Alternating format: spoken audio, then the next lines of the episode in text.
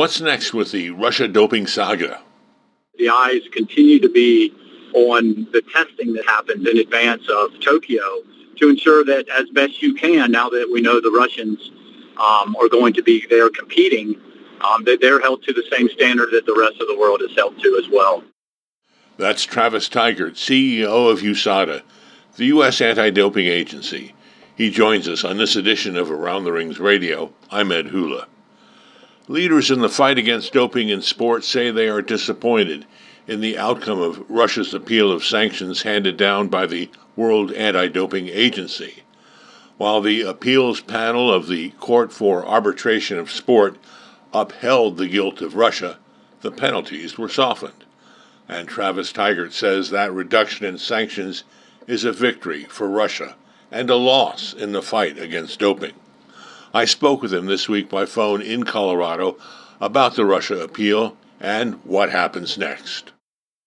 It's a major setback and a, a devastating blow to clean athletes. If you know, you, you go back to 2010, which is when the first Russian whistleblowers met with WADA, and nothing happened basically for four years until uh, 2014 when the media released the German documentary, which showed the level of corruption. And at that point, you know, WADA in December of 2014 was going to hand the handling of this over to track and field and let them deal with it. And, you know, a number of NADOs, including us, Edwin Moses, Great Olympian, and myself wrote a letter to WADA saying, this is unacceptable. You need to investigate. Well, they then did their investigation in 2015. It came out that November, the first report by Dick Pound. And at that point, athletes from around the world, including WADA's own athlete committee, called for a broader investigation into all sport into Russia because clearly there were indications that it wasn't limited only to track and field. And unfortunately, WADA punted and didn't open it. And then it was in May of 2016 when once again the media disclosed um, Gregory Rodchenkov's evidence and everything that he testified about eventually. And, and then Richard McLaren, if you remember, was appointed. And so this has been a long, windy road for clean athletes. And, and at every turn almost, they've been disappointed in the system that has let them down. And so it, it's a it, it's a gloomy, dark outcome. It's far from over. Let me make that point because I think while this particular stage of this case is over in the way that it is, assuming the Russians don't appeal it to the Swiss National Court and assuming WADA, the IOC, and others don't either.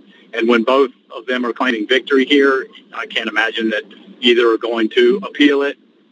But we still have 300 plus cases of individual Russian athletes that are have been handed off to 28, I think, including the IPC international federations that have to be followed up on. And then, of course, you have the testing going into the Tokyo Olympic Games, and we have to ensure, you know, that we don't have a repeat of what happened in Rio.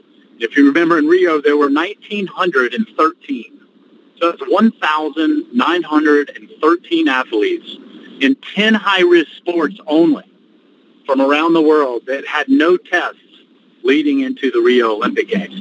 That's unacceptable. And so we have to ensure that the eyes continue to be on the testing that happens in advance of Tokyo to ensure that as best you can, now that we know the Russians um, are going to be there competing, um, they, they're held to the same standard that the rest of the world is held to as well. So does that mean Russia is now needs to be subject to an increased level of, of testing and attention and monitoring by anti-doping organizations? Is that going to happen? Listen, it it, ha- it has to happen, right? I mean, the, the, the problem is is the lack of transparency. And, you know, we know we can't necessarily just take at face value what the IOC or, or WADA say about the level of testing being done around the world because we it got out 1913 athletes in high risk sports in advance of Rio just you know four years ago had no tests leading into those games and, and but for that getting out you know you look at some of the comments by the IOC and by the Rio organizers and even by WADA they they thought that was a very successful testing in the games um, and leading into the games, which it's not. You ask any athlete who's been tested and is subject to the most rigorous standards, they'll say, well, that's unacceptable. I think Michael Phelps testified um, that he was tested, I think it was 13 times leading into the Rio Olympic Games. So can you imagine someone in the uh, swimming high-risk sport, some athletes having no tests leading into those Olympic Games, and, and yet Michael Phelps has 13. Now, look, he's the best in the world, and he's not compla- he wasn't complaining about that. It was simply fact. Like, we all need to be held to the highest of standards because it's too important. The integrity of sport – undermine is the is the foundation of why we value the Olympic movement. It's it's not pro sport. It's effectively amateur athletes who compete for the good of society on behalf of their countries. And as part of that, it ought to be this understanding that you're doing it by the rules and the right way. It's a symbol of Olympism, the rule of law, and to allow it to be so easily undermined. And then like we saw in the Russia case where about the system turns a blind eye to it to a certain extent, puts in a meager slap on the wrist, no sanction that is near proportional to the egregiousness of the behavior. I mean, let's not forget, the Russians were given chance after chance after chance. WADA, even back in 2016, asked for a complete ban for the Russian team going into the games. And the behavior at that point didn't stop it only continued up until last year, November of 2019, when they destroyed the very evidence that would have allowed us to ensure that individual Russian athletes who participated in the doping scheme were not allowed to continue to compete. But they destroyed that evidence to cover it up so that those athletes never could be held accountable. And for us just to turn a blind eye essentially to it again with a mere slap on the wrist um, it, it's just a it's just a horrible outcome for clean athletes, and I think that's why you athletes from around the world, whether it's through op-eds or their Twitter accounts, are standing up and saying enough is enough. We need to change the system, and I think it's also why you see you know president of the National Governing Body Council here in the United States. You saw strong statements from the United States Olympic Committee, um, CEO and, and President uh, uh, Uh, speaking yesterday, I think, or yeah, yesterday about after their board meeting about what needs to change, and it's why governments around the world are also standing up. You know, the U.S. government being one of the leaders within that to say we've got to change the system so athletes have confidence in it. That's what we all want. We want a strong, independent WADA that does the work that it should do, no matter how tough it is to do. That athletes can have confidence in. Is the WADA of today not suitable for that job, for that task? It's clearly not. And, you know, we, we've been on the forefront of calling for true reform. We, we all believe in a strong WADA. We need a strong WADA. But WADA, once an IOC executive vice president became the president, was turned back to the IOC. And now it does what the IOC asks it to do effectively. And they pay half the bill they have half the seats, and they're conflicted. You can't possibly promote sport on the one hand because and then attempt to police it on the other hand. There's an inherent conflict of interest there, and it's something we've known. It's it's what led to our existence back in 2000. You know, we just hit our USADA our 20 year anniversary, and, and we're totally independent. And and having been in the trenches and seen how tough it is to make difficult decisions, whether it's taking five medals back from Marion Jones because she broke the rules, or seven yellow jerseys back from Lance Armstrong because he cheated at a level the sport had never seen up to that point. Um, those are tough, hard decisions. And if you have an interest in sport and financially, economically, that is going to prevail. Instead of doing the right thing, it might, in the short term, cut against the profits and the economic um, growth of the sport. But it, but it's absolutely in the long term and for the values and the principles that Olympic sport is supposed to stand for, it's absolutely the right decision. You just have to make the right decision. And if you're conflicted wearing two hats, a sport promoter hat and an anti-doping regulator hat, you're always going to defer, from our experience, from what we've seen, to the sports promotion hat. And listen, I think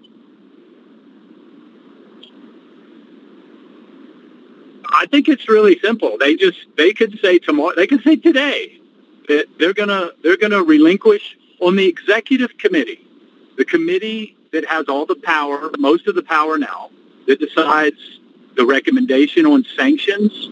It looks at compliance of who's following the rules, who's not, and what the sanction means there. And, and the real decisions about the rules are made there as well. And so they could easily say for the executive committee at WADA, we're going to remove our six seats, I think it is, and we're going to allow those to be independent people. Active athletes should have some of those seats who are independent, and we'll put independent experts in those seats. And look, that's what happens at the National Anti-Doping Agency. I mean, if around the world, you know, in the U.S., the Olympic Committee, the United States Olympic Committee, one of the most powerful Olympic committees, if not the most powerful one in the world, said we are no longer going to be the guard in the hen house because we know that's not effective. So we're going to pay USADA money to do the job. The government also pays, gives us a grant to do the job. But the USOPC has no governance and no say whatsoever in how USADA does its business. We are truly independent from sport promoters. We have people that know sport. As I mentioned, Edwin Moses, great Olympian, is our chair emeritus. Our current chair is Philip Dunn, a three-time Olympian in track and field. But they can't simultaneously sit at the at the USADA board and also have any role with the sports organization, volunteer or paid, for whom we provide services to. And so their sole duty when they're sitting in the USADA boardroom is to the mission and the purpose of USADA. And so when they agree to uphold the rules and swear an allegiance and a duty to clean athletes, that's the only hat they're wearing.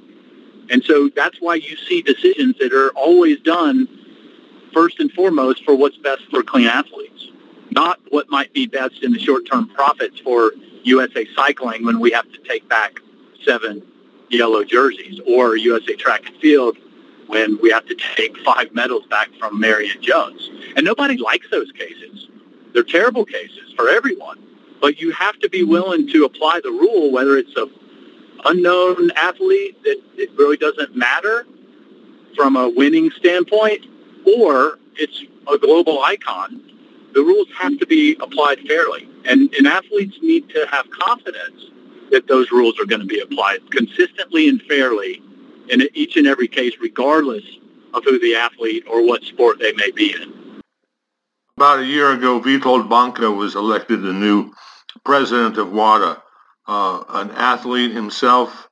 He is uh, rep- elected uh, uh, as the government got to nominate its its representative to be WADA president this time around.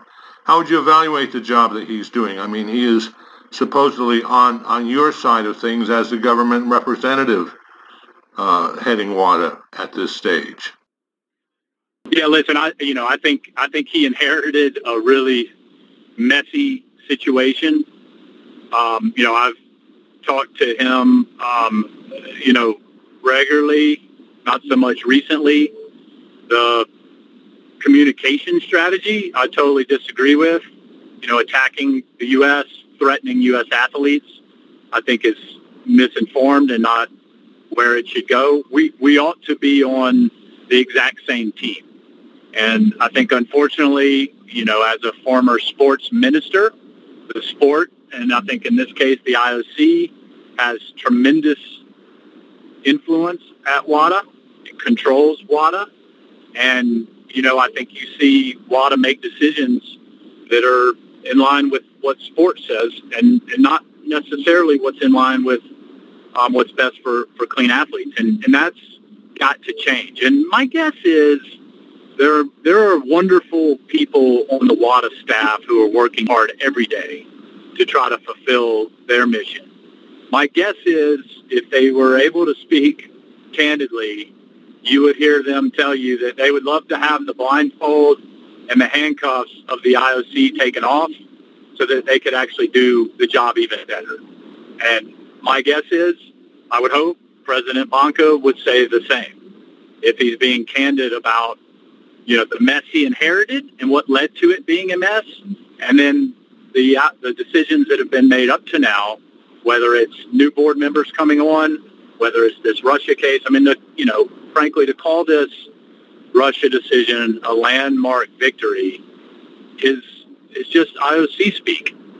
And so it's disappointing to hear that out of the president of WADA. Um, you know, since then, I think they've clarified that they're likewise disappointed and they thought it was weaker than it should have been, which is good to hear. Um, and maybe as a glimmer of hope that, that they're starting to listen. But at the end of the day, you know, I think the influence that the IOC has is simply too strong, and that has led to the mess of the Russia situation as well as other situations that net effect has been bad for clean athletes. Just in the past few weeks, President Trump has signed the Rodchenkov, what's called the Rodchenkov Act, named after Grigor Rodchenkov, the Russian whistleblower. Uh, that is a law that is going to was being looked at very warily by people outside the United States. Uh, what do you think the effect of this this law will be that allows U.S. prosecutors to uh, go abroad and go after conspiracies? It's not, not not aimed at individual athletes necessarily, but it's aimed at the the conspiracies. How that all get all gets tied together. Uh, what do you think will be the impact of that new law? Yeah, listen, I, I you know, I, we think it's a, obviously a wonderful law, and we were fully supportive of it, and tried to, you know, answer the questions that, about it um, around the world. You know, the IOC and WADA both lobbied against it, which we thought was pretty incredible. But we're we're thrilled that it's passed, and we hope that you know they'll similarly join in the effort to implement it now. And any concerns that they had about it, will you know they can help minimize those concerns if they think they're they're there. We we don't think that they're there, but we're we're we're thrilled with it. And and look, it doesn't that that law doesn't happen, but for how poorly the Russia situation was handled, because it exposed a tremendous gap where people can corrupt major international competitions, where U.S. money, U.S. athletes, um, other athletes, and other countries' monies are invested in those, and basically defrauded because of the cheating that happened by, you know, a state-sponsored doping scheme. And then those behind the state-sponsored scheme simply get a slap on the wrist at best or get a, a, a free pass. And unfortunately, that sends a really bad message that, hey, your way to the top, and, if you're a state, and if you get caught, the most you're going to get is a, is a small little, you know, token of a sanction. And so that's not the message we want sent. So hopefully this law that's aimed at those that conspire, and athletes are expressly exempt from criminal prosecution. You know, it's no different, uh, Ed, than the FIFA case where U.S. law that has an extraterritorial um, reach because of the Bank and Wire Fraud Acts.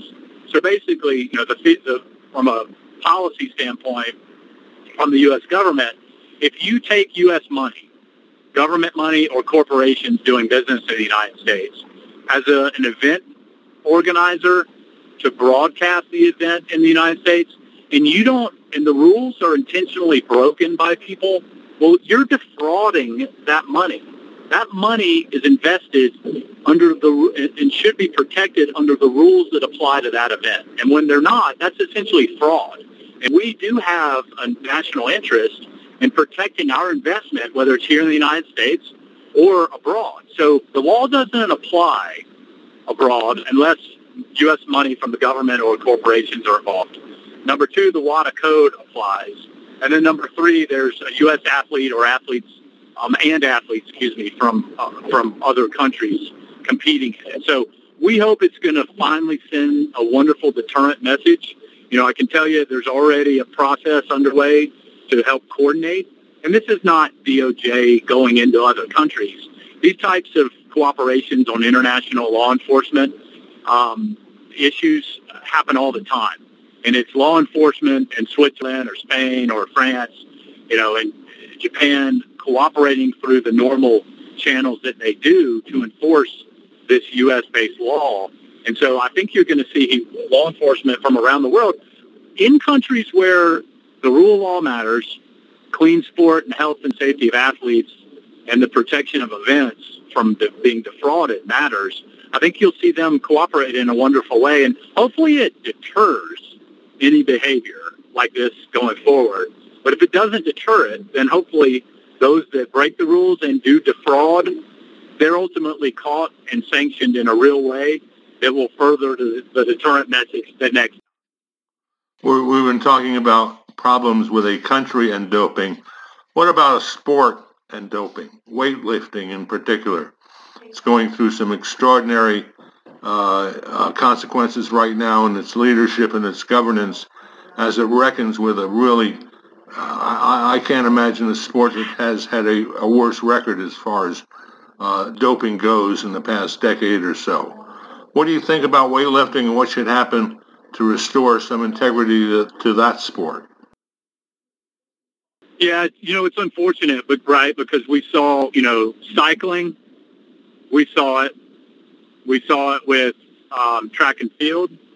We saw it with biathlon. This is all in the last, let's say, 15 years. And, and now we're seeing it with weightlifting.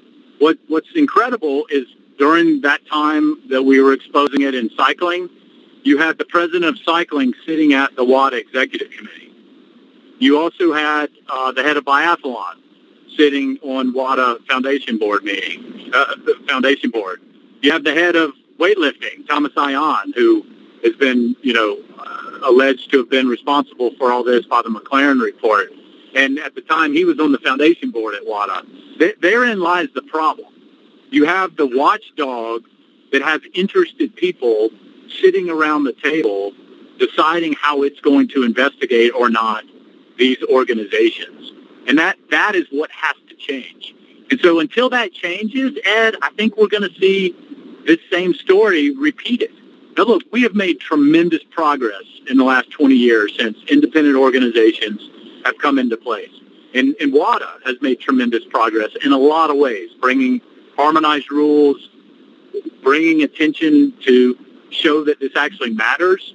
But, but now we have to finish the job from a governance standpoint and, and allow them to be truly independent, free of these conflicted people to make the best and the right decision, not for what's good for profits of sport or the politics of sport, but what's good for clean athletes. And I think once we get to that phase, you will you will stop seeing these large, you know, catastrophic states running anti you know, running drug programs or sports that really you can't compete in unless you're a dirty athlete. And, that's our concern, right? Because if we're going to do our job, and every country is not, you know, every country can fall prey to doping, and no country is immune from it, the U.S. included. And we've certainly seen our fair share of bad actors over the years, going back to Balco that I mentioned previously. Um, but we're doing everything within our power and our authority, and the government has made a stand that this matters. It is the rule of law. It is health and safety of athletes and our public.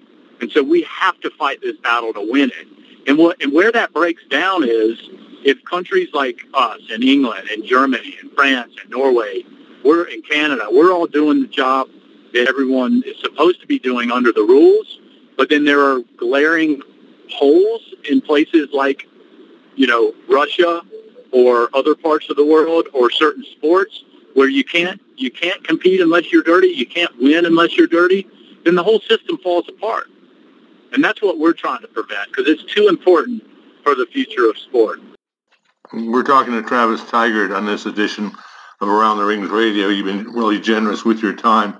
Before we let you go, though, we're starting perhaps to overcome the corona pandemic as vaccines are being distributed around the world. Uh, the Tokyo Olympics are supposed to happen in July, Paralympics the following month. Uh, the, the, the, the, lockdowns, the, the countermeasures against corona, the travel restrictions have all kind of played havoc on, on, on doping, anti-doping uh, in the past year. What is the effect that's going to have on clean Olympics and Paralympics in Tokyo? Are you worried that there's been some gaps that have opened up in the past year that'll be difficult to uh, difficult to fill? You know, I, listen, I, I think, I mean, everyone's been candid about the reduction in testing that's happened, um, particularly starting in March, April, when, when COVID first surfaced. And from a health and safety standpoint, I, you know, we went to mission critical only testing and had a you know a significant reduction in those months. We've done our best to surge following that. You know, we've now put in modified procedures, you know, face masks, as well as a face shield, health check every day for our collection officers. We COVID test our collection officers every week. So we put in the highest standards to ensure safety. We've had actually over 100% on our out of competition testing over the past several months, you know, sort of August through the end of the year. Um, so that's, you know, compared to 2019. Of course, the events are down significantly, so that's a worry.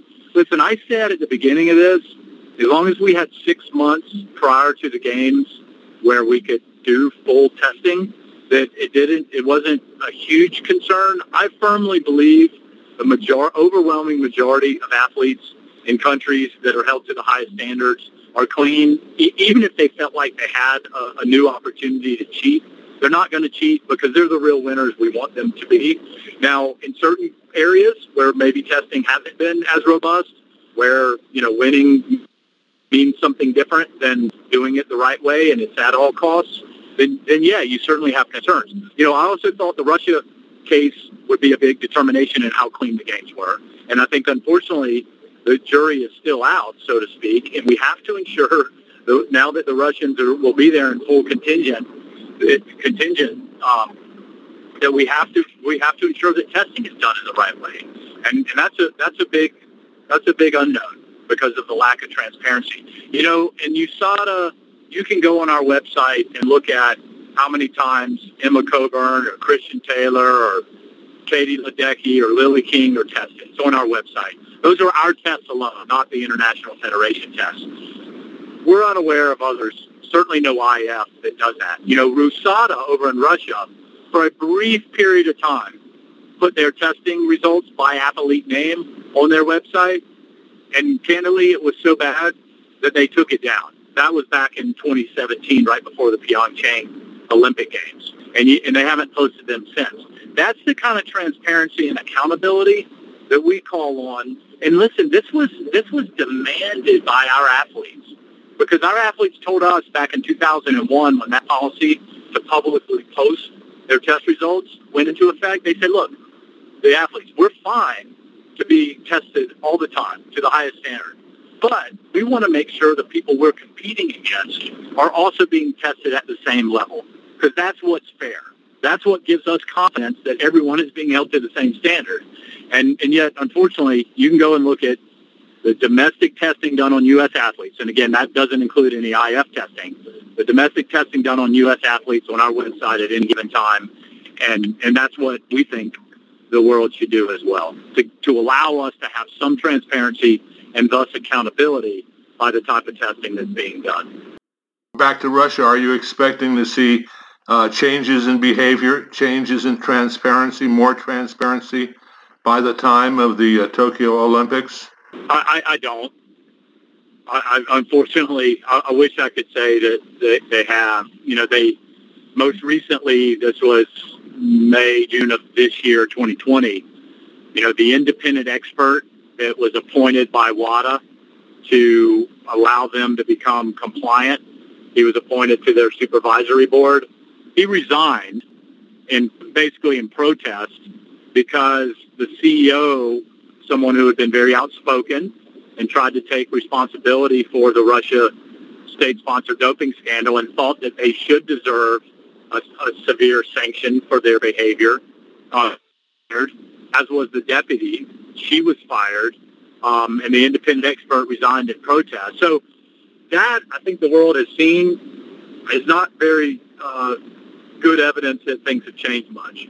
From a test, testing standpoint, well, hopefully WADA, as they should be, are monitoring that. But again, that's all behind closed doors, and the world can't see it. So it's hard to it's hard to know. So there'll be plenty of suspicions hanging over the Russian neutral athletes when they compete in Tokyo this summer. Horrible as it is to say that, I think necessarily that's the case. Because you got to remember too, the Russians, the, re- the whole reason that case went forward is because the Russians, when they agreed to turn over the evidence from the lab, the data, that was a condition for them to be reinstated. Well, they handed it over, but they destroyed evidence within that data set that applied to individual athletes. And WADA indicated that they could not bring individual cases against those athletes. And so they covered up effectively by destroying the evidence. Um, and so do are there Russian athletes that they covered it up and destroyed the evidence who will be competing in Tokyo 2021? That's that's nobody can nobody can possibly know that. And there's no guarantees around that. And and so necessarily you have to assume, I think it's fair to assume, they destroyed that evidence because they were high profile athletes either in the past, presently, or going forward. And so I think it's fair to assume, again, unfortunately, that, you know, they lost the benefit of that doubt because the state-sponsored system and then the steps the Russians took to cover it up. And, and for that behavior, both running the state-sponsored system for years that robbed hundreds of athletes, if not more, around the world, that corrupted the 2012 Olympic Games and the 2014 Sochi Games, were the headlines going into 2016 and 2018. All they get is a mere slap on the wrist where their flag is not at opening ceremonies and their national anthem's not going to be played, but the athletes will be in the you know same colors with the name Russia, and people in the stands will have flags and will be cheering the anthem. I, it, it's hard to think that's a fair outcome or a proportional uh, punishment that fits the severity of crime that we've seen. Travis Tygart, CEO of the U.S. Anti Doping Agency, has been our guest on this edition of Around the Rings Radio. It's our final podcast for 2020, a year of extraordinary developments, and we thank you for joining us as we document and discuss these changes. I'm Around the Rings editor Ed Hula. On behalf of our staff, we wish you the best for 2021. Stay calm, stay safe, and have a happy new year. For nearly three decades, your best source of news about the Olympics is AroundTheRings.com.